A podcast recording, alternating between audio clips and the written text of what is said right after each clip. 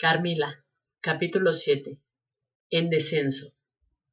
En vano trataría de comunicarle el terror con el que, aún ahora, traigo a la memoria lo ocurrido aquella noche.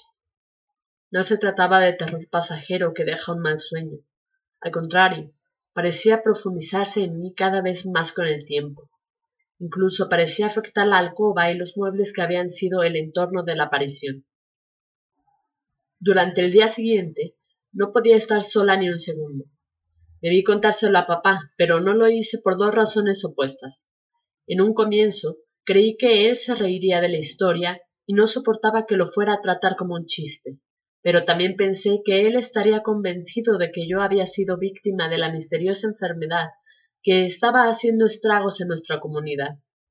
Yo personalmente no creía eso, pero dado que desde tiempo atrás él no gozaba de muy buena salud, no quise alarmarlo. Me sentí bastante tranquila en compañía de las bien-humoradas señoras Madame Perrodon y Mademoiselle de la Fontaine. Las dos notaron que yo estaba desanimada y nerviosa y finalmente les conté la causa de la pesadez que sentía en el corazón.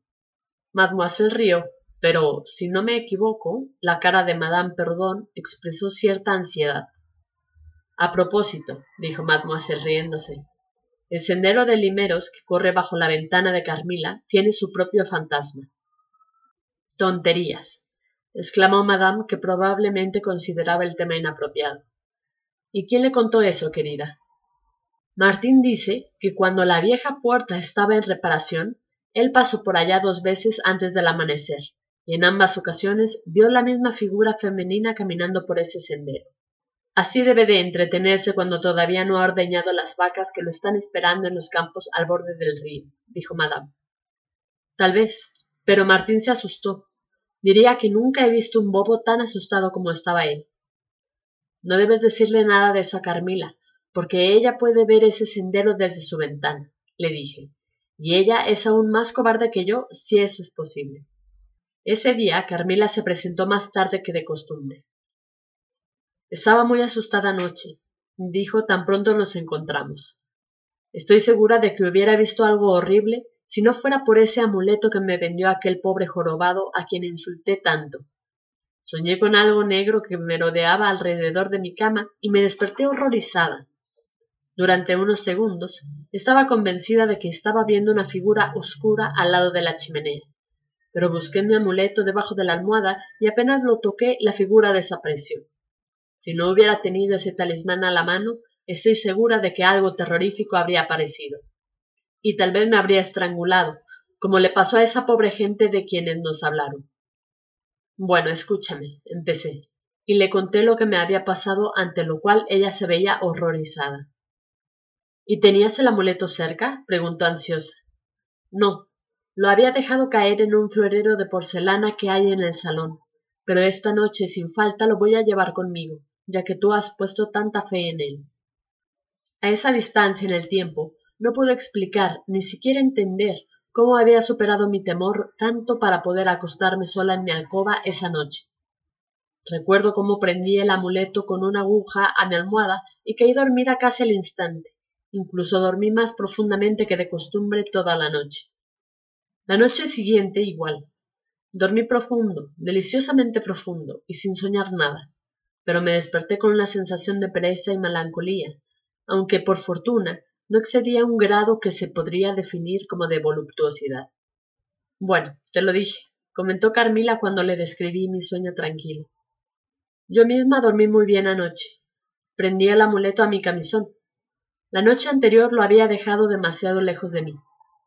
Estoy segura de que todo fue una mera fantasía, salvo por los sueños, antes creía que los sueños fueron creados por los espíritus malignos, pero un médico me dijo una vez que no existe tal cosa.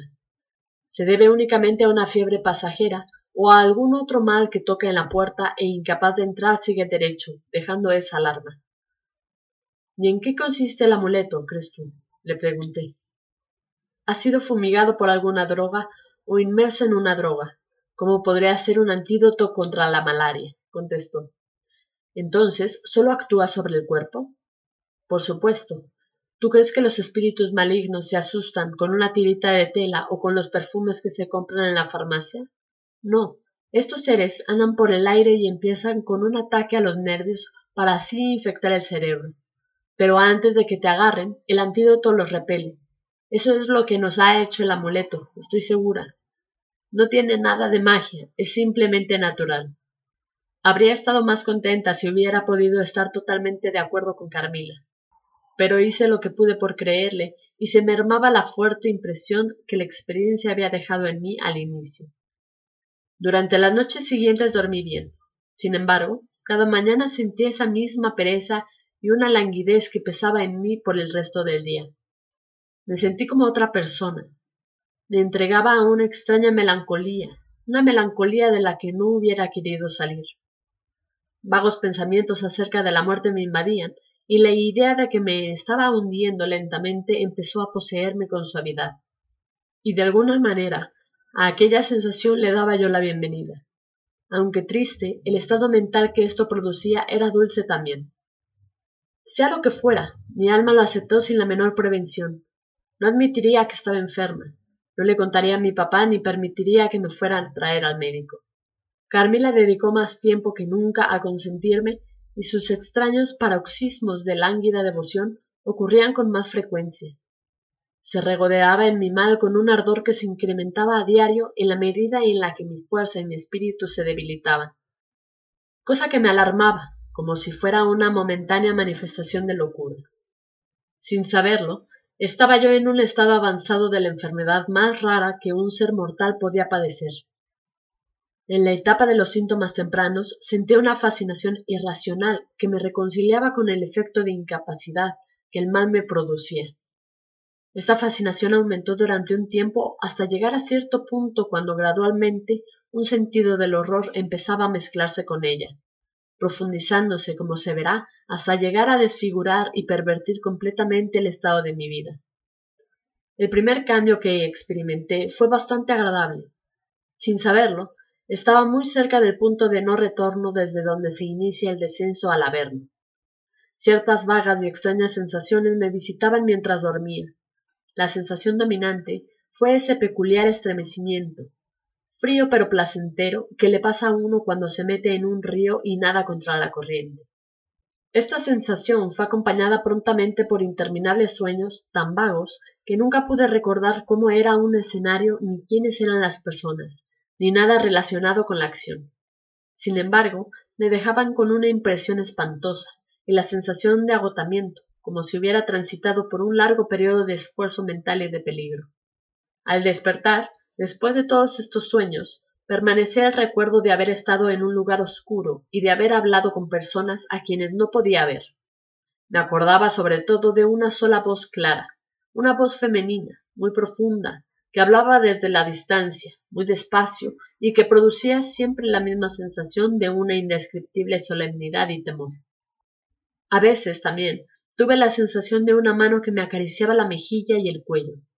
En ocasiones fue como si me besaran unos cálidos labios, besos cada vez más prolongados y con más amor, hasta alcanzaban mi garganta, y allí la caricia se instaló de modo fijo e inmóvil. Mi corazón latía más rápido, respiraba e inhalaba con mayor velocidad y emitía unos sollozos que terminaban en la sensación de estrangulamiento y una tremenda convulsión que me privó de mis sentidos y me dejó sin conocimiento. Habían pasado tres semanas desde el inicio de ese inexplicable estado. En los últimos días mi sufrimiento dejó huella en mi rostro. Estaba pálida, mis ojos se habían dilatado y tenía notorias ojeras. Además, la languidez que venía experimentando durante bastante tiempo se notaba en mi expresión facial. Mi padre me preguntó si me sentía mal, pero con una obstinación que ahora me parece inexplicable, seguía insistiendo en asegurarle que me sentía perfectamente normal. En cierto sentido, era la verdad. No sentía ningún dolor, no podía quejarme de ningún malestar físico. Mi mal parecía ser una cosa de la fantasía o de los nervios, y por más horribles que fueran mis sufrimientos, los guardé prácticamente para mí misma con una reserva morbosa. No podría ser ese terrible mal que los campesinos llamaban el diablo, porque yo ya llevaba tres semanas de sufrimientos, y ellos no se enfermaban durante más de unos cuantos días antes de que la muerte pusiera fin a su miseria. Carmila se quejaba de sueños y de fiebres, pero nada tan alarmante como lo que me estaba pasando a mí. Digo que lo mío era alarmante en extremo. De haber sido capaz de comprender mi condición, me habría puesto de rodillas para exhortar que me socorrieran. Pero en mí obraba una sustancia narcótica de una influencia insospechada que anulaba mi percepción. Ahora le voy a hablar de un sueño que condujo inmediatamente a un curioso descubrimiento. Una noche, en vez de escuchar las voces que estaba acostumbrada a oír en la oscuridad, sentí una sola voz, dulce y tierna, y al mismo tiempo temible, que dijo Tu madre te advierte, ten cuidado del asesino. En el mismo momento, una luz surgió inesperadamente y vi a Carmila parada al pie de mi cama en su camisón blanco, bañada, de pies a cabeza, por una gran mancha de sangre. Me desperté con un aullido, convencida de que a Carmila le estaban matando. Recuerdo cómo salí de la cama de un brinco, y mi próximo recuerdo es estar en el corredor pidiendo ayuda a gritos. Madame y Mademoiselle salieron de sus habitaciones a la carrera, a la luz de una lámpara que se mantenía encendida en el corredor. Ellas me vieron y pronto les conté la causa de mi terror. Insistí en que teníamos que llamar a la puerta de Carmila. Tocamos, pero no hubo respuesta. En cuestión de minutos estábamos golpeando durísimo y gritando a voz en cuello. La llamamos fuertemente por su nombre, pero todo en vano. Nos asustamos las tres, porque la puerta estaba cerrada con llave. Regresamos con pánico a mi alcoba. Una vez allá tocamos la campana largamente y con furia. Si el cuarto de mi padre se hubiera localizado en ese lado del castillo, le habríamos llamado de una vez para ayudarnos, pero lamentablemente estaba demasiado lejos y no nos podía oír. Para llegar a donde él se requería de un coraje que ninguna de nosotras poseía. Por fortuna vinieron los sirvientes subiendo a toda velocidad por las escaleras. Mientras tanto, yo me había puesto la bata de levantar y mis pantuflas. Mis compañeras habían llegado ya vestidas. Al reconocer las voces de los sirvientes en la escalera, salimos a encontrarlos. Y habiendo vuelto a tocar con fuerza en la puerta de Carmila, con el mismo resultado negativo, ordené a los hombres que forzaran la cerradura. Así lo hicieron y nos quedamos parados todos en el marco de la puerta mirando hacia el interior de la alcoba. La llamamos otra vez por su nombre y aún no hubo respuesta. Entramos y examinamos lo que había en la habitación. Encontramos todo exactamente en el estado en el que lo había dejado cuando le di las buenas noches. Pero no estaba Carmila. Fin.